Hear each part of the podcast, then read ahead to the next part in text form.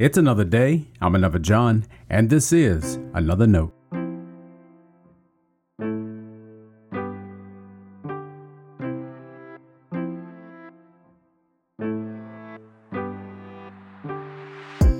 Today's edition of Another Note is titled Tech, Wisdom, and Jesus. Our scripture reference today is Proverbs chapter 2, verses 1 through 15. As always, may the Lord add a blessing to the reading and hearing of His holy word.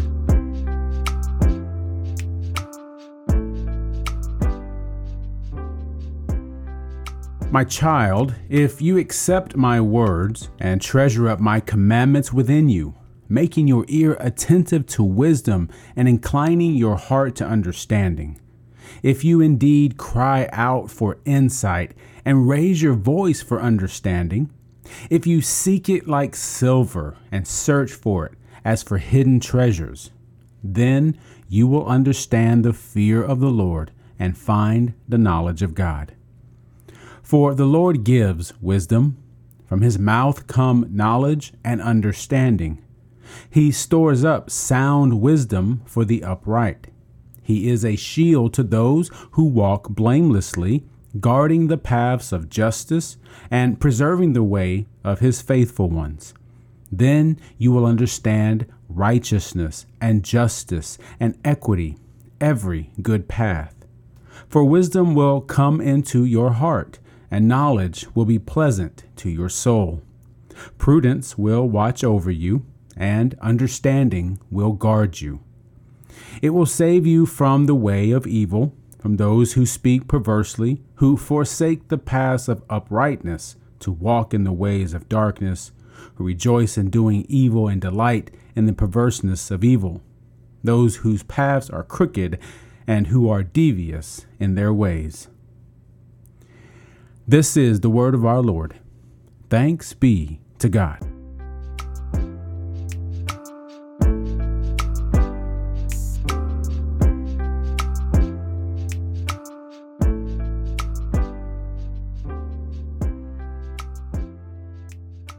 Proverbs 2 1 through 15 encourages us to seek wisdom, knowledge, and understanding as if they were hidden treasures. The passage explains that with persistence and sincere effort, we can gain wisdom, which brings many blessings, including protection from evil. The writer suggests that wisdom is not just a practical tool for navigating life's challenges, but it is a reflection of God's character and nature. In seeking wisdom, we are pursuing a deeper understanding of God's will and purposes, which leads to a more fulfilling and satisfying life. As we commit to seeking wisdom and growing in our understanding of God, we can experience the abundant life that He desires for us. Wow. Everything you just read or heard appeared on my screen in less than 15 seconds. I generated it using AI technology. Yes, a computer program brought that wisdom to life on its own in less time it takes me to even power on my computer.